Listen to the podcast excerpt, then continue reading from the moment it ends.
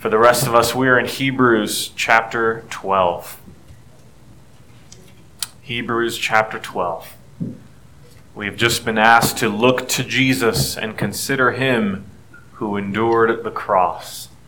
We're going to consider him once more as we look at loving discipline. And we're going to start in verse 3 of chapter 12. Hear now God's word for his people the author says, Consider him who endured from sinners such hostility against himself, so that you may not grow weary or faint hearted. And then verse 4 In your struggle against sin, you have not yet resisted to the point of shedding your blood. And have you forgotten the exhortation that addresses you as sons? My son, do not regard lightly the discipline of the Lord, nor be weary when reproved by him. For the Lord disciplines the one he loves and chastises every son whom he receives. It is for discipline that you have to endure. God is treating you as sons, for what son is there whom his father does not discipline? If you are left without discipline, in which all have participated, then you are illegitimate children and not sons. Besides this, we have had earthly fathers who disciplined us, and we respected them. Shall we not much more be subject to the Father of spirits and live? For they disciplined us for a short time, as it seemed best to them. But He disciplines us for our good, that we may share His holiness. For the moment, all discipline seems painful rather than pleasant, but later, it yields the peaceful fruit of righteousness to those who have been trained by it. This is the word of the Lord. Um, about 30 years ago, um, scientists commissioned this miniature version of our planet called a biosphere. It took up like three acres. Um, and it was built outside of Tucson, Arizona. It's now used by the University of Arizona. So they built this enclosed dome so that the scientists could study how our planet's living systems work. How do trees grow? What do animals do? Etc. The most interesting takeaway came as they studied trees. So, in this controlled environment where there was the perfect amount of sunlight, the perfect amount of water and nutrients, and absolutely no pollution to stunt the growth, these trees grew faster than they would have in the real world. Now, I'm going to quote from you the study so that you don't think I like changed the words to fit my sermon. So, here's here's their words, not mine. They also found that these trees wouldn't completely mature. Before they could completely mature, they used to collapse. Why is that? Why, in a situation with perfect sunlight, perfect water, no pollution, would these trees grow but then fall over and collapse? Because in this sealed dome, there was no wind. There was no wind. I found this super interesting. So, the scientists discovered that the stress that the wind causes on these trees is part of what causes these trees' roots to get down deeper, sink in, and it causes uh, what's called reactive growth. The bark grows in a different way. Like if you if you look at a microscope at the bark that grows when a tree faces wind, it's actually it has a different chemical compound. It has a different molecular structure. It's super interesting. Now, the reason I bring this up, if you haven't figured it out already, is many of us would love to live in sort of a Christian biosphere. We would love to live in a nice protected dome where nothing bad or unpleasant happens to us, or at least for me, for those who we love. I'm more concerned that my children don't face any stress or turmoil. I want, I want to make sure my wife and my loved ones don't have anything bad happen to them. I want to protect them from all of it. But the reality is that God uses that wind to discipline us. He uses suffering and hardship to shape us, to train us into what we are supposed to be into what we will eventually become. So this morning, we're going to look at the loving discipline of God. And we're going to see that rather than shying away from discipline, we should be loving discipline because of these three things. Discipline demonstrates who you are. Discipline is determined by God, and discipline develops fruit in God's people. So let's look first at how it determines who you are. If you look at verse uh, 5 and 6, ask, for, ask yourself for a moment who are you? Right? If, if someone were to ask you point blank, no preparation, hey, who are you? Many of us would start with our name, right? Did you give your name in that imaginary scenario? Did you give your title? I am Dr. Esquire. Maybe it's your job, right? I'm a teacher. I'm a mother. Verses 5 and 6 give Christians the prepared answer that God has given to us. Have you forgotten the exhortation that addresses you for who you are as sons? And that word sons is, it, it's not. Um, it's not new agey of me to say sons and daughters. Like that, that word, if you know Spanish, you know that the masculine word often includes the, the feminine as well. That, that word does that. It addresses you as sons and daughters, children. And so the Lord says in, in Proverbs, My son, this is now addressing boys, my son, do not regard lightly the discipline of the Lord, nor be weary when reproved by him. For the Lord disciplines the one he loves, and he chastises every son and daughter whom he receives. If you are a Christian, then you are a son and daughter of God himself. That's who you are. And if you are a child of God, by definition, you will be disciplined. Look at verse 6 again. He says, The Lord chastises every son. Every single one, not his favorite, not his least favorite. All of them. Every single one. In fact, the next verses tell us that if you are not disciplined, you're not a child. You're illegitimate. Because it is for discipline that you have to endure. God is treating you as sons. For what son is there whom his father does not discipline? Obviously, we're assuming good fathers and a good father son relationship.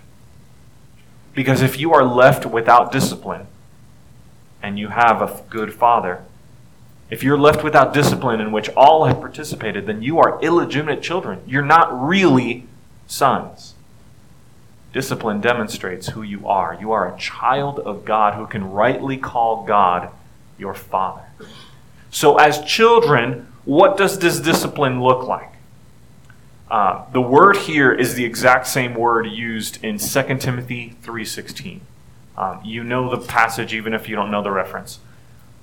All Scripture is breathed out by God, and it is profitable, it is good for teaching, for reproof, for correction and for, here's the word, training. I, I, in English, you look at the word discipline and training, and you're like, where's the connection? It's, it's the same word. So all scripture is breathed out by God and profitable for discipline in righteousness. Discipline is training. The same training a coach gives to his players. It involves everything from gentle instruction to hard correction. Like the wind, it can be a gentle breeze or a harsh storm. But one thing is for sure. Tune back in if you've gone asleep. In this context, discipline is not punishment.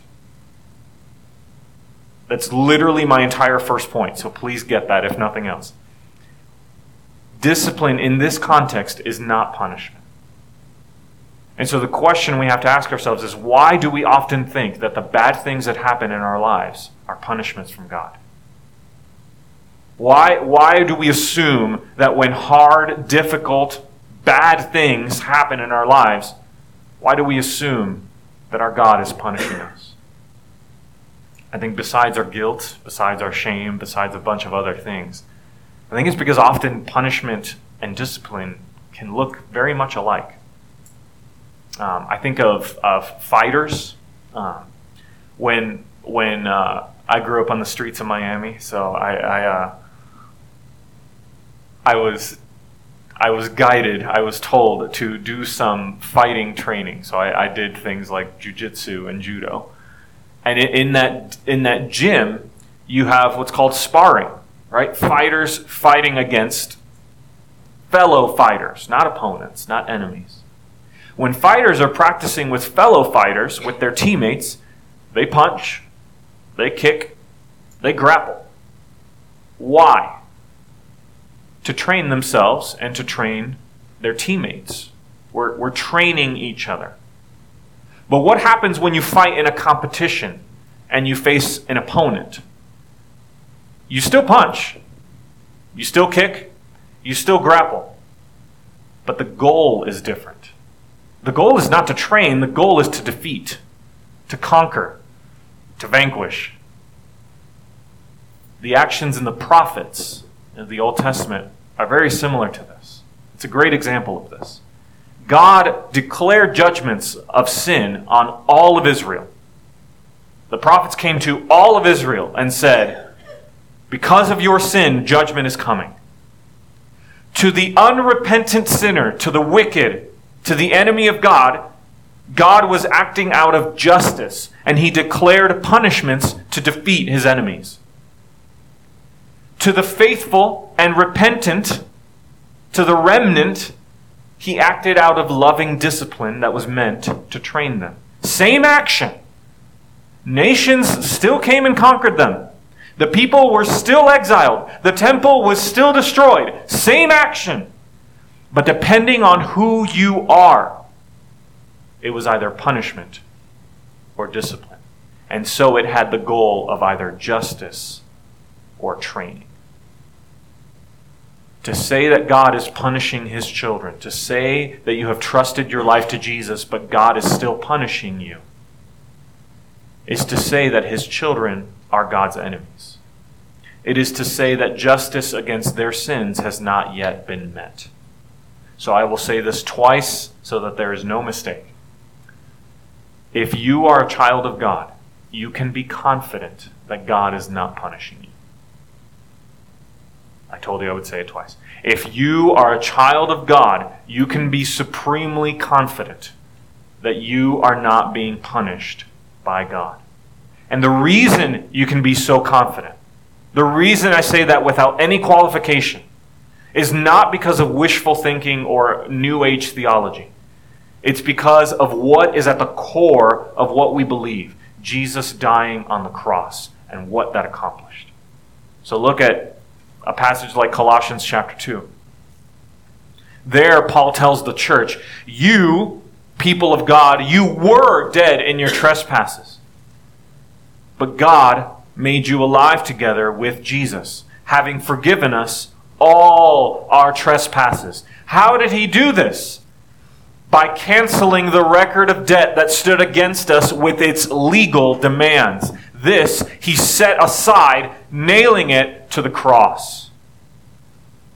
People of God, child of God, there is no longer any record of debt hanging over us because it hung on the cross and was fully paid.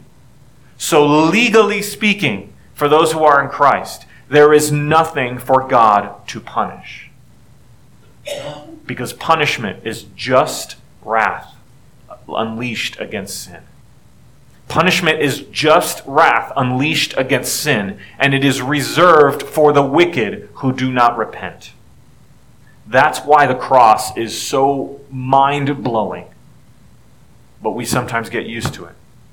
Because we know, we know that we deserve that punishment. We know that it should have been us on the cross. We know that that would be justice. But God instead delivered his just punishment for sin. He unleashed his just wrath on the one human being who didn't deserve it his son, Jesus. His son, his only son. And it's because Jesus took on that punishment that we can be confident that we are not being punished. What does that do for you, Christian? Let's go to Isaiah chapter 53. We sang some of these words. Let's look at them in context. Speaking of the servant of God that would one day come and now has come, Isaiah says, Surely he has borne our griefs. Surely he has carried our sorrows, and yet we esteemed him, as we sang, stricken, smitten, and afflicted. But he was pierced for our transgressions, he was crushed for our iniquities, and here's the part Upon him was the chastisement that brought us peace, and with his wounds we are healed. And so, people of God, let us believe let us truly believe Isaiah's words that Jesus has brought us peace. You are not being punished. You, are, you do not need to worry about that if you are in Christ. Let us believe that with Jesus' wounds, we really are healed, and we don't need to heal ourselves by going through more and more punishment, by punishing ourselves. And so rather than having your difficulties bring you sorrow, as you wonder, what did I do to deserve this? Why is God punishing me? Instead, let that discipline, see it for what it is. It's discipline, not punishment. And let that punishment, let that discipline demonstrate your status as a son and daughter of the king, because that's who you are. Amen. And so, one of the things that helps us to endure our suffering, our discipline, is knowing that it is not punishment. It is part of the, of the loving discipline, it's part of the training program of our Father. And it shows us that we are sons and daughters. The next thing that it helps us is knowing that discipline is determined by God. We, we have this curious statement in verse 4 where we read, In your struggle against sin, you have not yet resisted to the point of shedding your blood. Compare that with what we read just two weeks ago. People of God were stoned, they were sawn in two, they were killed with the sword. So, what's the author doing here? Is he, is he telling the Hebrews to suck it up? They haven't, people, other people have it worse. You haven't suffered as much as this guy? No. He's reminding them of God's protection. You have not yet resisted to the point of death as others have, and even as Jesus did. You still have more training to undergo. And that's because God determined that. If you look at this passage, there, there's no confusing it. Everything that comes into our lives comes from God. I'm going to I'm going to read you a short portion of verse 5, verse 6, and verse 10. Look at these words. He says, Do not regard lightly the discipline of the Lord it comes from him. Verse 6 The Lord disciplines the one he loves. Verse 10 Our fathers disciplined us, but he disciplines us. It comes from the Lord. Everything, all of our discipline, is determined by God. There's no question where it comes from. And so God determined your marriage situation. Whether you are single, divorced, widowed, struggling, or happily married. God determined that. God determined your job with all its ups and downs, all your coworkers, all your employers, your payment, your job description. God determined your school, your difficult teachers, your great teachers, your bullies and your friends, the kids in the group project that did nothing and the ones that did everything. God determined all of it, every single bit of it. And so, knowing that all the sadness in your life has been determined by God might make you angry or confused, sad, more likely a mixture of all those. And that's okay for a season.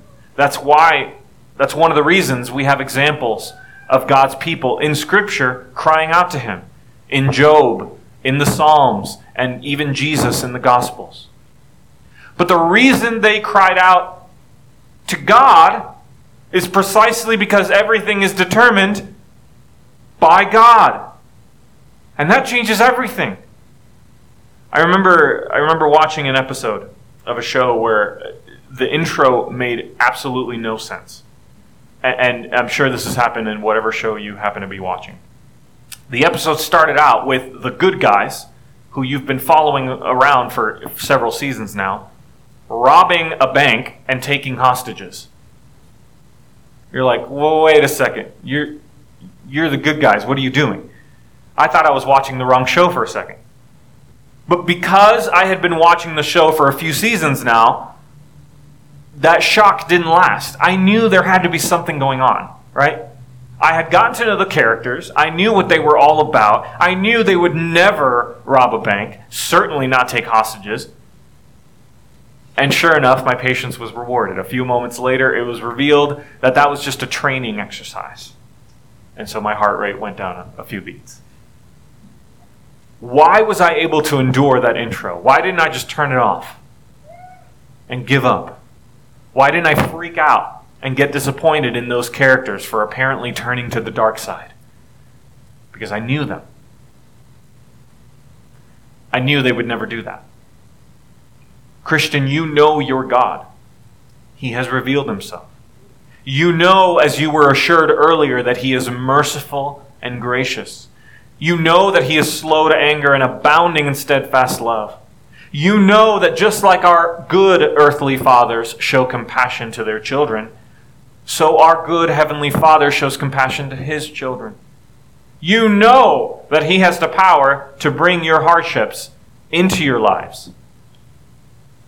And that means he has the power to take them out of our lives. If he can bring it in, he can take it out. So you can also know that when he doesn't, when he allows you to continue to endure whatever hardship you're going through, you can sing, God's people can sing, as we will in a moment. His hands can turn my griefs away. So patiently I wait his day whatever my God ordains is right. If, if his hands have the power to turn my griefs away, if he has the power to heal my marriage, take away the cancer, do whatever it is that is bringing me suffering and turmoil, if I know he has the power to do that, and I know that he is working all things for my good, then I have the ability, not the motivation, not the inspiration, but the ability to patiently wait his day. And in that day, in that glorious day that is coming soon, when the training of his disciples is complete, we will sing as the psalmist sang in Psalm 66 Bless our God, O peoples. Let the sound of his praise be heard, who has kept our soul among the living and has not let our feet slip. For you, O God, have tested us you have tried us as silver is tried. You have brought us into the net. You have laid a crushing burden on our backs. You let men ride over our heads. We went through fire and through water.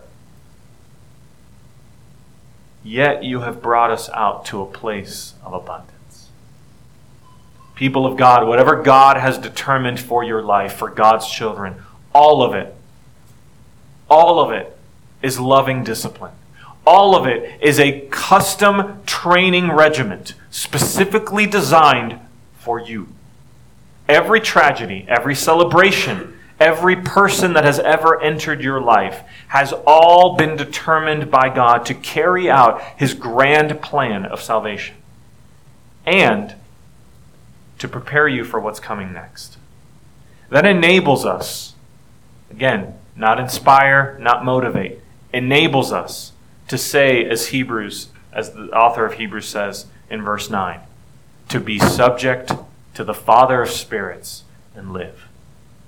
Because all of this, all the suffering, all the pain, all the yuck, all the exhaustion, anxiety, all the stress, all of it is preparing God's people for his kingdom. Those aren't my words, those are Paul's words in 2 Corinthians chapter 4. We're familiar with this idea that first there's affliction and then there's glory. But look how Paul connects them in 2 Corinthians chapter 4. He says, This light momentary affliction is preparing for us. It is preparing for us. That means it's necessary. It is preparing for us an eternal weight of glory beyond all comparison. And so, people of God, we endure. we endure patiently because what God has determined for us to go through does not compare with what He has prepared for us. And just like the wind prepares the trees, our discipline prepares us for what we are about to become mature and complete. So stand firm, hold on, keep fighting, because in Christ you are becoming more and more like Him. So, one thing that helps us to endure is knowing that the hardships of our lives are not punishments, they are the loving discipline of a loving Father. And it confirms for us, it determines for us that we are children of God. Another thing that helps us to endure is knowing that every form of discipline is determined by God our Father, our good Father. And He is using them to prepare us for an eternal weight of glory, to prepare us for maturity, to prepare us for what cannot compare to anything that we endure, including our hardships. But lastly, we don't just sit and wait for discipline to end. We don't just hold on and wait out the hardships in our Christian shelter. We work, we strain, we train because discipline develops fruit in God's people. Look at what the Holy Spirit tells us in verses 10 and 11. For they, our earthly fathers, disciplined us for a short time as it seemed good to them, best to them. But he disciplines us for our good, that we may share his holiness. For the moment, all discipline seems painful rather than pleasant, but later it yields the peaceful fruit of righteousness to those who have been trained by it. People of God, discipline is not the goal. The goal of your, of your life is not to be disciplined. Discipline is the means by which we reach the goal. And the goal is much more than simply making it to heaven, as glorious as that goal is. The goal is Christ and becoming more like Him. Look at verses 10 and 11 again. Can you pull that back up? He disciplines us for our good. What is our good? That we may share his holiness. That's the good. Look at verse 11. Yes, discipline seems painful, so why is it worth enduring? Why shouldn't I just cave in and give up? Because later it yields the peaceful fruit of righteousness to those who have been trained by it. So, if we know that discipline has the goal of making us more like Jesus, how does that change the way we endure it? I think it changes it completely. Because if the hard things in our lives are just inconveniences that we have to wait out and get through, then it's like waiting in a doctor's office. Our whole lives are like a doctor's waiting room. There's no benefit to waiting. Has anyone ever benefited from waiting in the doctor's office? No. Right? we grab a book, we watch some outdated telenovela on the TV or whatever their you know Price is Right, and we just wait until they call our name. There's no benefit. There's nothing happening in our lives. We're just waiting out until we can get to heaven. But that's not how Scripture describes our lives. Our discipline actually does something right now. It develops fruit in us. So our lives are not like a doctor's waiting room our lives are like a gym where we train our muscles. Whether you're running for an event, straining your muscles in the gym to get swole, or doing work at physical therapy, whatever it is, you endure pain because you trust that later it yields fruit, whether that's endurance, bigger muscles, or stronger joints. You endure the pain for what it later yields. That's what our life is like. That's why James is not crazy when he says in chapter 1 Count it all joy, my brothers. That sounds a little bit crazy, right? Unless you have the hope of the gospel. Unless your pain actually does something and brings something about, then to count it all joy seems ludicrous. But because discipline develops fruit, you can say, as James does, Count it all joy, my brothers, when you meet trials of various kinds, because you know something. You know that the testing of your faith, you know that the discipline of the Lord produces something. It produces the fruit of steadfastness. And when steadfastness reaches maturity, when you let steadfastness have its full effect, something glorious happens. You reach maturity. You become perfect and complete like a ripe fruit. And you are lacking in nothing. Earlier we read from 2 Timothy chapter 3 where we saw that all scripture is profitable for training, for discipline in righteousness. Here's the very next verse. That training in righteousness has a goal. That the man and woman of God may be complete, equipped for every good work. Your discipline, which shows you that you are children of God, your discipline, which is determined by your loving Father, is for a purpose. It is for the purpose of developing fruit, the fruit of holiness and righteousness that leads to maturity and completion in Christ. And before you leave here and promise to be better and do better, let me remind you of what this passage is all about. You are already children of God in Christ. You're not going to earn it. You know that because you're being disciplined with hard things. That's how you know you're a child of God. You are already loved by your Father, Christians. You know that because He sends things into your life that are meant to train you to be more like Jesus. That's how you know. So the message is not produce apples to become an apple tree.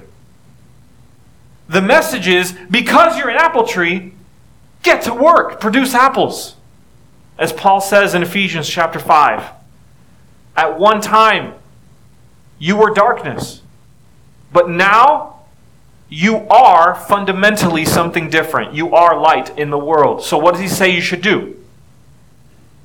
Walk as children of light. If you're light, walk as children of light. If you're an apple tree, make some apples. Right? When life gives you lemons, hmm.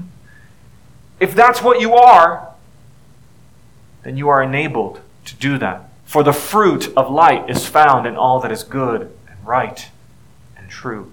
Christian, you are light. That's what you are. You are children of God. You are already saved from the darkness, delivered from the domain of darkness, and transferred into the kingdom of His beloved Son. It's done.